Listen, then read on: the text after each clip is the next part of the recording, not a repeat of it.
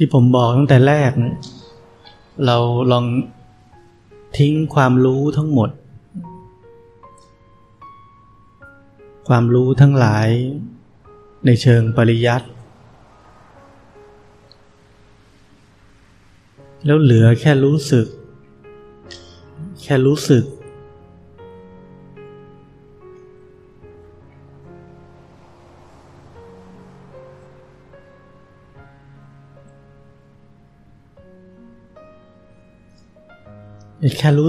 ะมันจะแสดงความจริงออกมาในที่สุด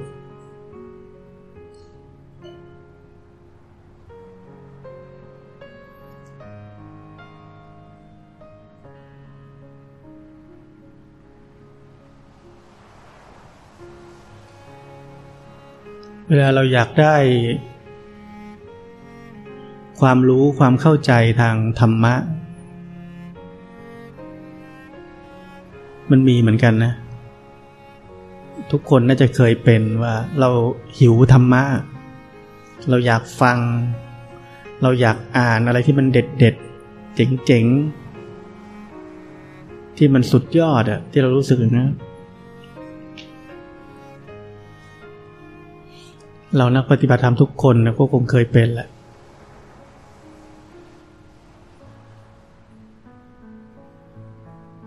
แต่ให้เราเตือนตัวเองไว้ว่าธรรมะที่แท้จริงนี้มันเกิดขึ้นจากการที่เราแค่รู้สึกกายรู้ทันจิตใจนี่แหละ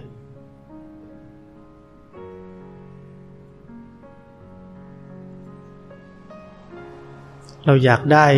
สัมผัสความรู้สึกว่ามันเจ๋งอะมันลึกซึ้งอะ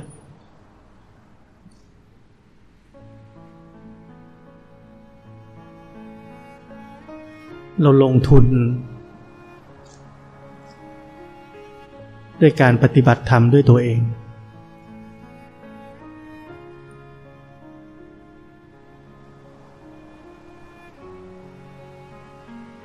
้องเสียเวลาไปอ่านของคนอื่นไปฟังของคนอื่นไปอ่านของเขาไปฟังของเขามันก็เป็นของเขาอยู่ดีไม่ใช่ของเรา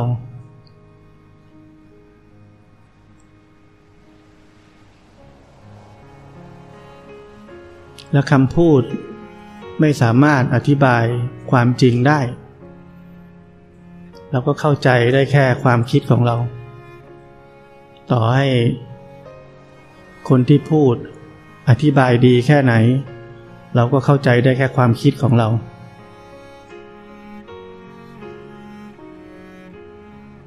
เพราะนั้นมันแทบจะไม่มีประโยชน์อะไรเท่าไหร่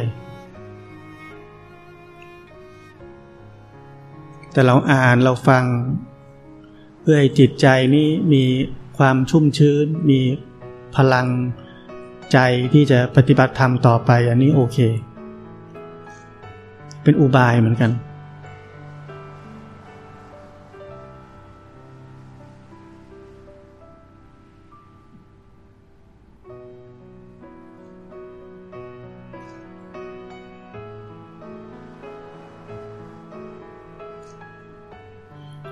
เคยมีคนถามพุทธเจ้าบอกว่า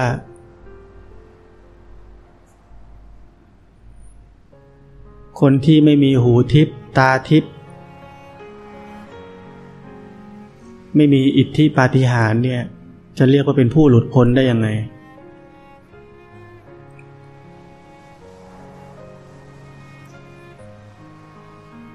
ไม่รู้วาระจิตคนอื่นไม่รู้ความคิดคนอื่นเหล่านี้ไม่รู้อดีตไม่รู้อนาคตจะถือว่าเป็นผู้หลุดพ้นได้ยังไง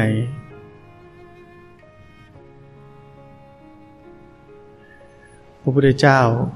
ตอบว่ามีแต่ผู้ที่มีปัญญาเห็นตามความเป็นจริงเท่านั้นถึงจะเป็นผู้หลุดพ้นเนี่ยท่านอธิบายต่อเห็นตามความเป็นจริงยังไงโดยสรุปก็คือว่า เห็นสภาวะใดๆล้วนไม่เที่ยงเป็นทุกข์เป็นอนัตตาถ้าเห็นได้ตามนี้จึงจะเรียกว่าเป็นผู้ที่หลุดพ้นแล้ว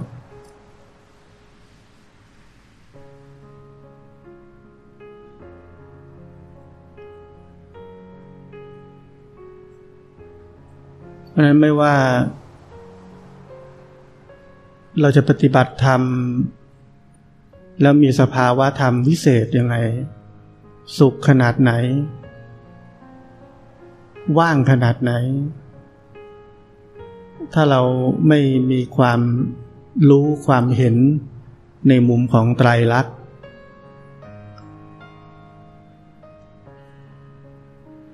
ตามที่พระพุทธเจ้าบอกนั่นเราอาจจะต้องสงสัยว่าเราอาจจะยังไม่หลุดพ้นก็ได้เพราะว่าเรายังไม่มีปัญญาเห็นตามความเป็นจริงตามที่พระพุทธเจ้าบอก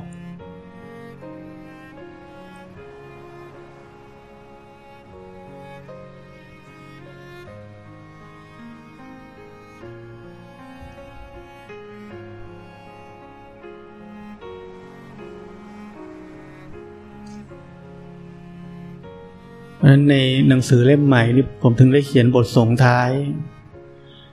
ไตรลักษณ์ราวกันตก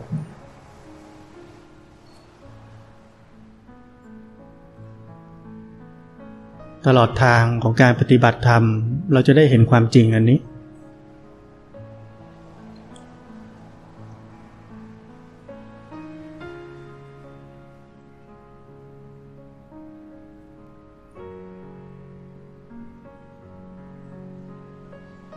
ประตูสู่ญาณข้ามโคตรนี่เราเห็นผ่าน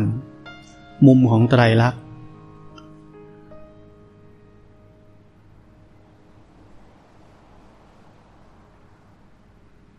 เห็นผ่านความไม่เที่ยงความเป็นทุกข์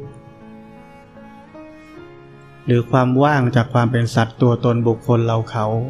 อนัตตา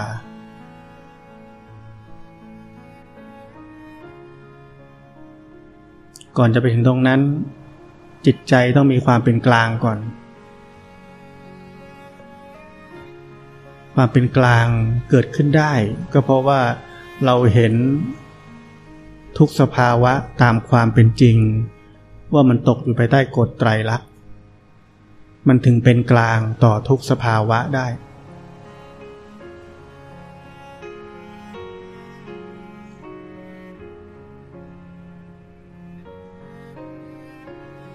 จะไม่ว่างเราก็เป็นกลางกับมันได้จะว่างเราก็เป็นกลางกับมันได้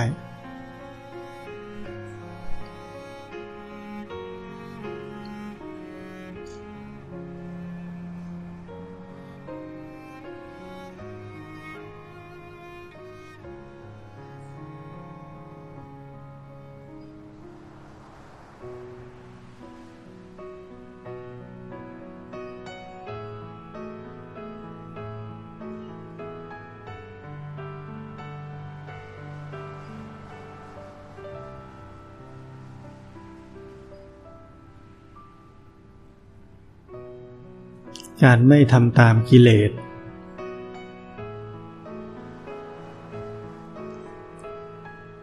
เป็นบารมีอันใหญ่มากเหมือ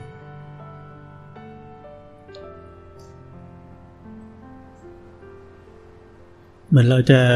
ส่งจรวดออกไปนอกโลกต้องใช้เชื้อเพลิงมากการไม่ทำตามกิเลสนี่เป็นเชื้อเพลิงของเรา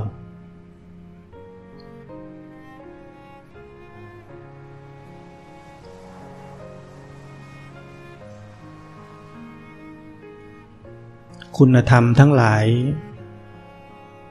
ความเสียสละความไม่เห็นแก่ตัว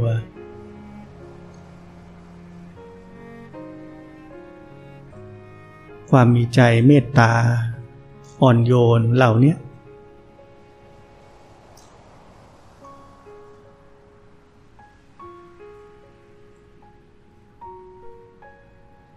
มีแนวโน้มไปในทางการมีเชื้อเพลิงที่พร้อม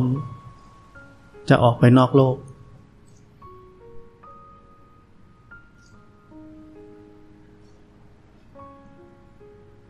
มีศี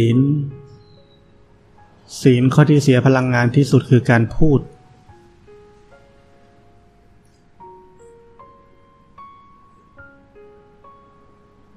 ถ้ารู้จักควบคุมการพูดให้ได้ชีวิตจะดีขึ้นเยอะ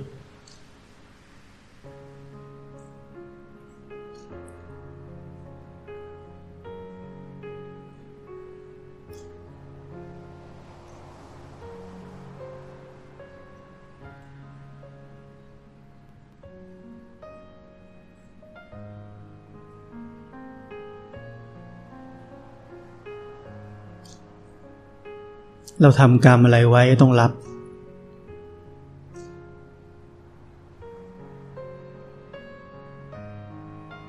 ขยันพูดอะไรไม่ดีต้องรับกรรมนะ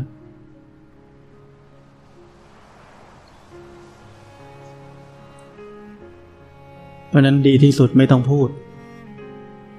ปลอดภัยที่สุด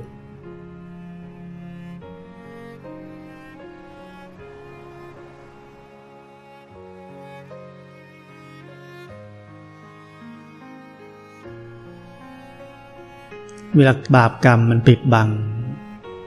มันไม่มีใครช่วยเราได้จนกว่าแรงของบาปกรรมนั้นจะหมด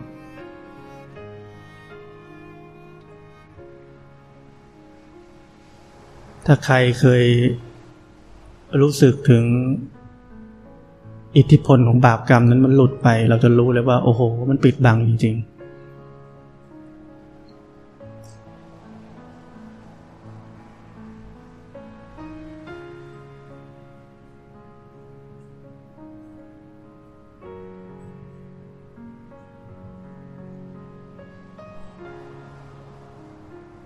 แล้วเราไปพูดชั่วกับคนที่บริสุทธิ์มีคุณธรรมอย่างเงี้ยมันก็ยิ่งแล้วใหญ่เคยถามหลวงพ่อว่าทำไม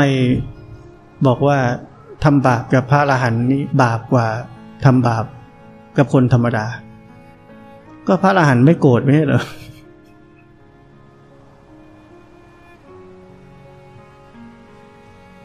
หลวงพ่อตอบว่าพระอรหันต์ก็เป็นคนที่มีจิตใจบริสุทธิ์หรือพูดง่ายๆว่าเป็นคนดีขนาดนั้นนะแล้วยังมีคนคิดชั่วพูดชั่วให้ได้นี่แปลว่าคนนั้นต้องชั่วขนาดไหนแปลว่าใจคนนั้นต้องดำขนาดไหนหลวงพ่อใช้คำว่าใจดำเพราะนั้นมันก็เลยเป็นบาปที่หนักในตัวเองไม่เกี่ยวกับพระอรหันต์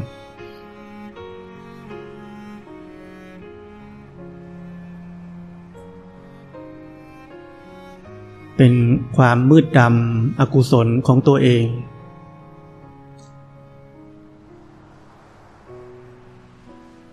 ที่สัมผัสกับความบริสุทธิ์ของพระอรหันต์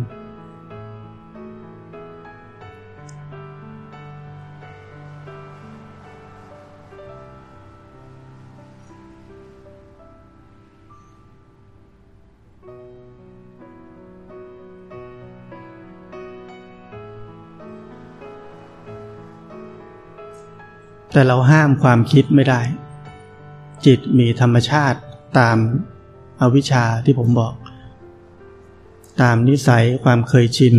ที่สะสมมาเพราะนั้นพระพุทธเจ้าถึงให้เราถือศีลนี่คือความจำเป็นความรอบคอบของพระพุทธเจ้าว่าทำไมเราต้องมีศีลศีล 5นี่คือเรื่องของกายเรื่องของวาจาเนี่ยท่านบอกเราไว้หมดแล้วท่านปกป้องกันเราไว้อย่างดีเลยมันอยู่ที่เราจะมีศีลไหมหรือเราจะทำตามความพอใจความอยากความเคยชินฉันอยากพูดฉันต้องพูดมันเป็นเรื่องจริงอะไรแนวๆนี้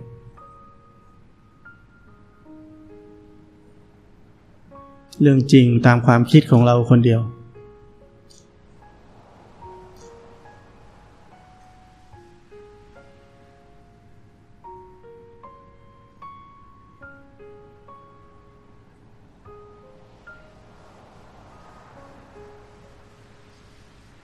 ถ้าเราทำตามกิเลส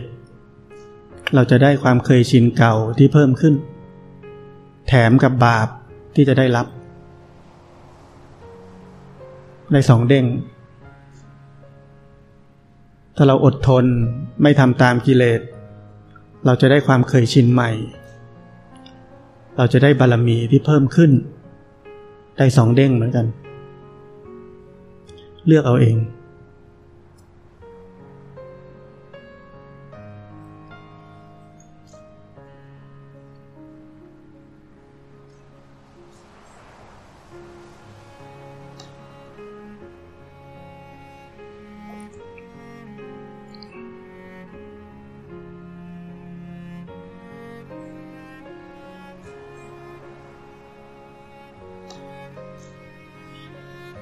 การปฏิบัติธรรมเนี่ยให้เราเข้าใจง่ายๆว่ามันเป็นเพียงแค่การเปลี่ยนความสนใจจากที่สนใจเรื่องนอกตัวก็แค่เปลี่ยนมาสนใจกายกับจิตนี้แค่นั้นเองชอบดูคนอื่นก็เปลี่ยนมาดูตัวเองชอบดูคนอื่นเดินก็เปลี่ยนมาดูตัวเองเดิน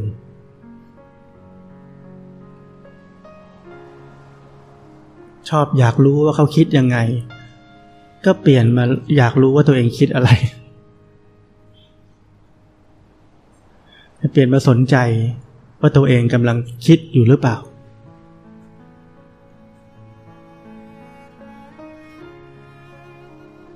เนี่ยเราอย่าไปวาดภาพการปฏิบัติว่ามันเป็นอะไรที่มันไม่ต้องทำอะไรเราแค่เปลี่ยนความสนใจเนี่ยใช้คำนี้เปลี่ยนความสนใจเฉย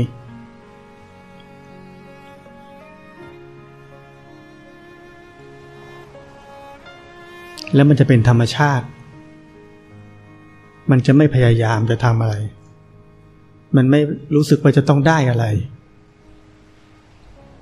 เดินไปเงี้ยเราก็เห็นร่างกายนี่มันกำลังเคลื่อนไหวอยู่ใช้ได้หลายคำแค่รู้สึกก็ได้เห็นในตัวนี้มันเดินอยู่ก็ได้มันอยู่ที่เราชอบคำไหนอ่ะเราก็เอาสักคำหนึ่งแล้วกันคนสอนก็พยายามจะหาคำพูดที่มันเข้าใจง่ายๆอ่ะเลยต้องใช้หลายคำ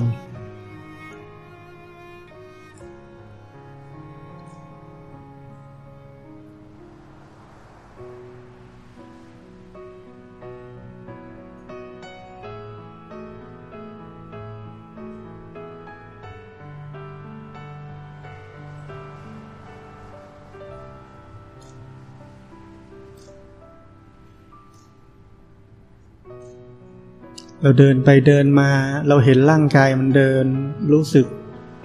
ถึงว่าร่างกายนี้มีความเคลื่อนไหวอยู่แล้วเดี๋ยวจิตใจก็เปลี่ยนแปลงมันก็รู้ได้รู้สึกได้ว่าความรู้สึกในใจเปลี่ยนแปลงละ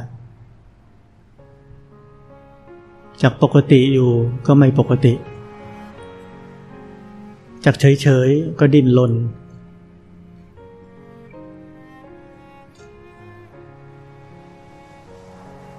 เดี๋ยวแวบๆก็เบื่อ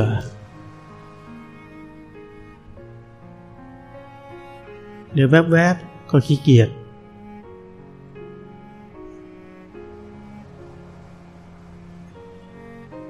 ดี๋ยวแวบๆก็สงสัยให้ถูกเปล่าวะเ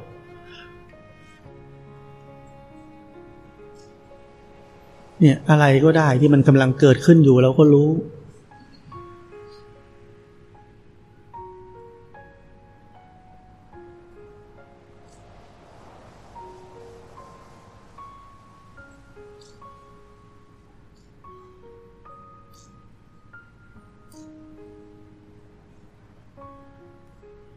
มันก็ดูง่ายๆนะ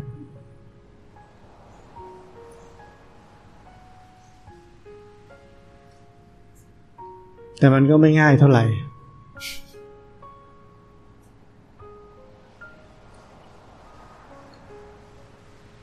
แต่ที่ว่ายากเลยก็คือว่าเพราะเราอยากจะให้มันเป็นอย่างที่เราคิดเนี่ยอันนี้จะยากเลยเพราะเรากำลังจะทำสิ่งที่บังคับควบคุมไม่ได้ให้มันบังคับควบคุมได้มันต้องยากแน่นอนเรากำลังฝืนธรรมชาติ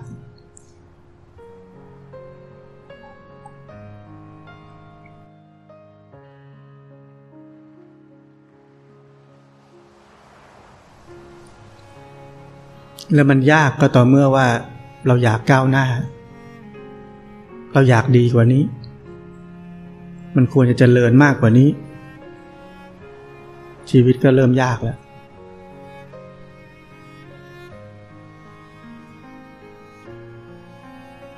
ถ้าเราได้สร้างสิ่งแวดล้อมสร้างเหตุเต็มที่แล้ว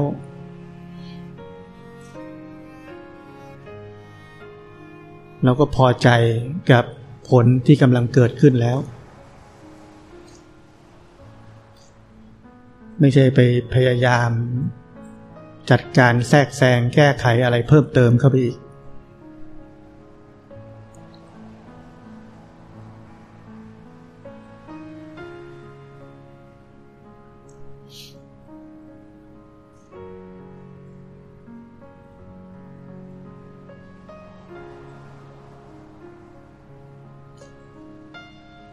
เมื่อไหร่ที่จิตใจมีความรู้สึกแบบนั้นมันจะดิ้นรนมันจะผิดปกติมันจะทุกข์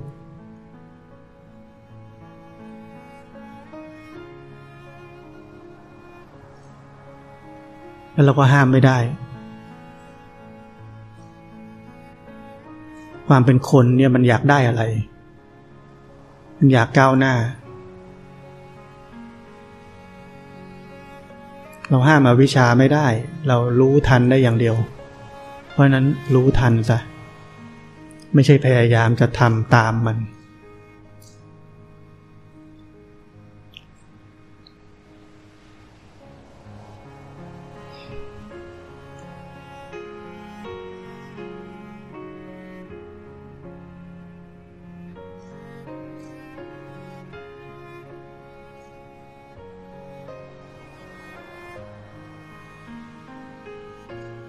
บางคนนักปฏิบัติคิดว่าโอ้ต้องอยู่ใกล้ครูบาอาจารย์มีอะไรติดอยู่จะได้บอกเราได้มันก็เหมือนดีคำว่าเหมือนดีแปลว่าไม่ค่อยดีเท่าไหร่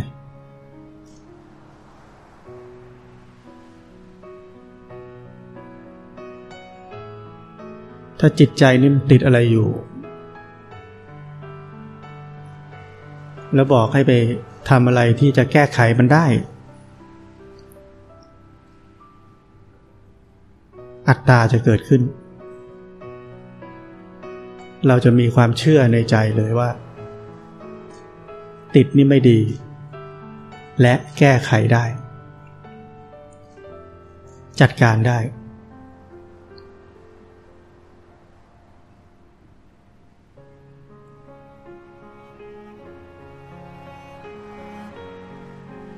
แต่ในประสบการณ์ผมการติดอะไรโดยส่วนใหญ่การติดอะไรก็จะเป็นทุกข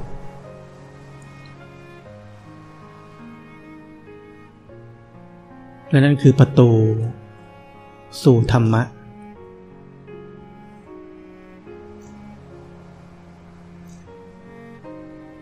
เราต้องอดทนเพียงพอที่จะให้ความทุกข์นั้นแสดงความจริงออกมาและความเข้าใจความจริงทั้งหลายเนี่ยมันจะเข้าไปในเลือดในกระดูกเราด้วยความทุกข์ ด้วยการติดอะไรๆนั่นแหละเรานึกว่าไม่ติดนี่มันดีเหมือนกันดีที่มันไม่ทุกข์ไงแต่ดีไม่พอที่จะเกิดปัญญาถ้าเราไปแก้ไขมัน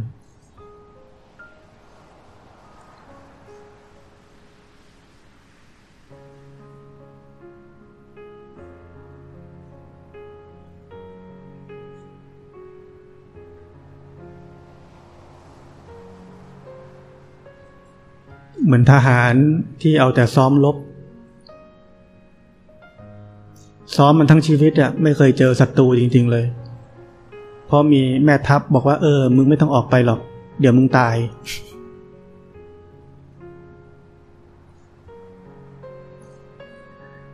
มันก็มีความสุขทั้งชีวิตมันนั่นแหละเพราะมันอยู่ในค่ายอย่างเดียวซ้อมรบจนแก่ไม่ได้ออกรบสักที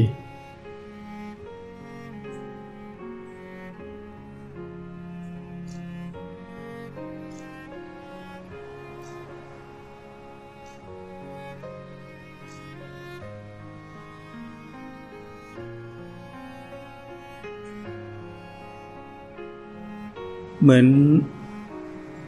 แม่นกกับลูกนกลูกนกมันมีปีกใหม่ๆมันก็บินไม่ค่อยได้บินแล้วก็ตกบินแล้วก็ตกแม่มันก็ต้องยอมเจ็บก็ต้องยอมถ้ามันไม่เจ็บมันบินไม่ได้นี่ธรรมชาติ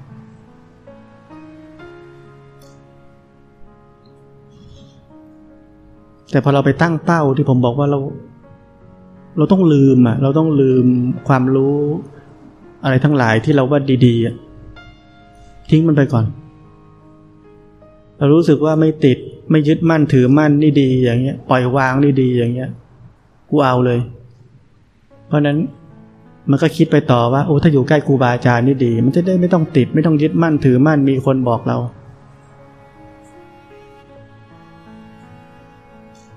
เป็นลูกแง่ตลอดชีวิตเพราะฉะ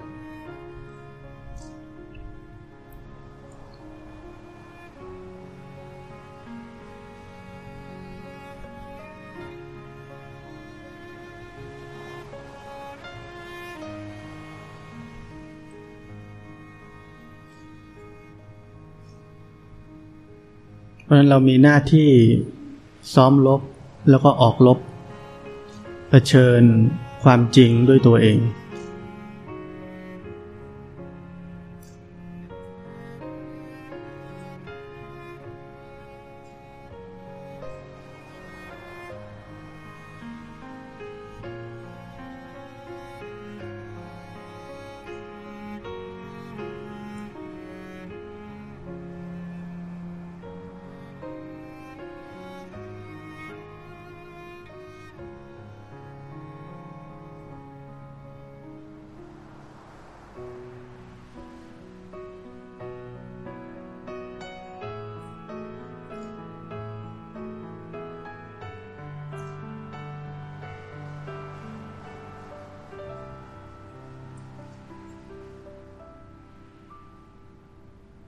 เห็นตามความเป็นจริงเข้าไปเรื่อยๆทุกสิ่งทุกอย่างจะเปิดเผยออกมาจะค่อยๆเปิดเผยออกมา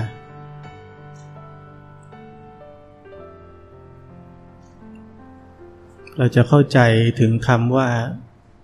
เราไม่ได้เป็นเจ้าของอะไรเลย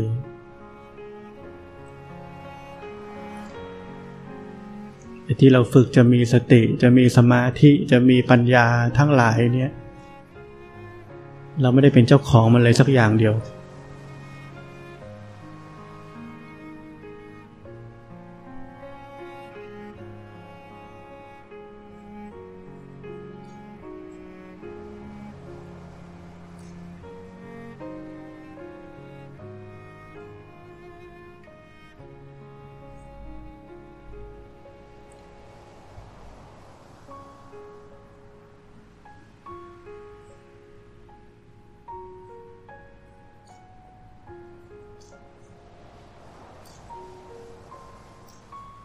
เห็นตามความเป็นจริงอย่าลืมที่ผมบอกจิตที่หลงไปมันก็แสดงความจริงอย่าไปรังเกียจมัน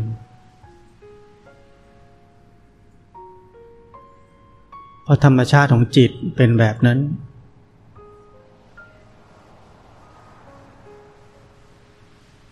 ถ้าเราเข้าใจตามนี้เนี่ยเราจะไม่พยายามจะทำอะไรให้มันดีขึ้นกว่านี้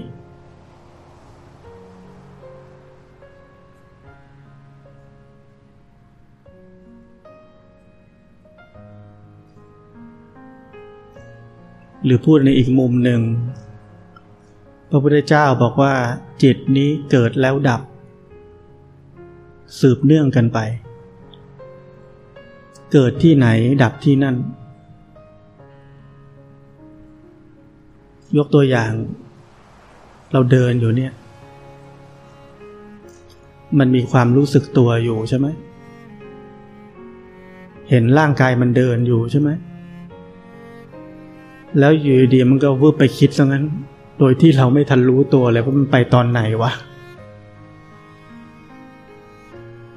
เพราะในความเป็นจริงมันไม่ได้ไปเพียงแต่จิตที่กำลังรู้สึกตัวอยู่นี้มันดับแล้วมันไปเกิดอยู่ที่ความคิด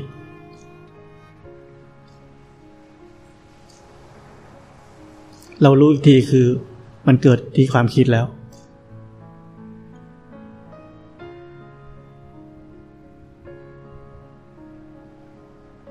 เพราะนั้นมันไปเกิดเป็นความคิดเราก็รู้ถือว่าเรารู้ตามความเป็นจริงเหมือนกันถูกไหม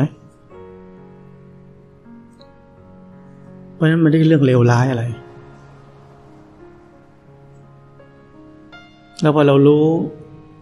มันก็ดับแล้วก็มาเกิดที่อะไรที่ความรู้สึกตัวอีกครั้งหนึ่งแล้วเดี๋ยวมันก็ต้องดับอีกแล้วก็ไปเกิดที่อื่นต่อ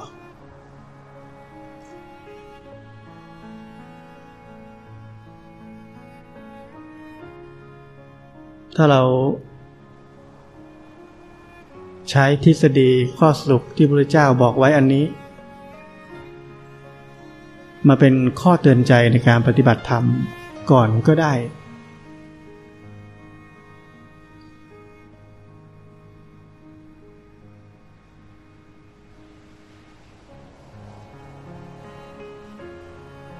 เราจะได้รู้ว่า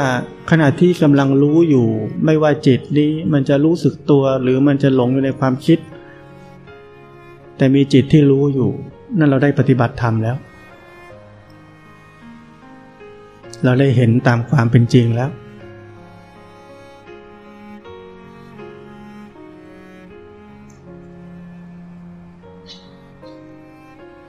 วเนี่ยชีวิตก็ง่าย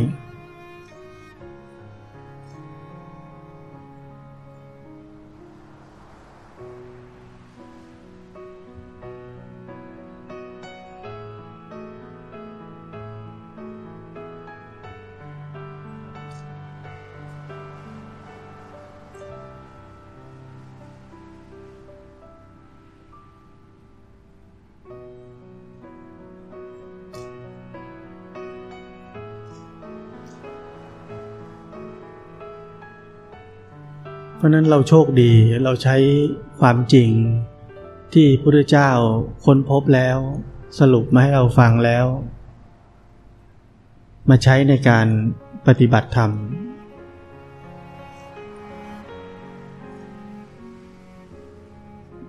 การปฏิบัติธรรมของเราก็จะง่ายขึ้นเยอะบนพื้นฐานของความจริงที่พระพุทธเจ้าบอกเราไว้ก่อนแล้ว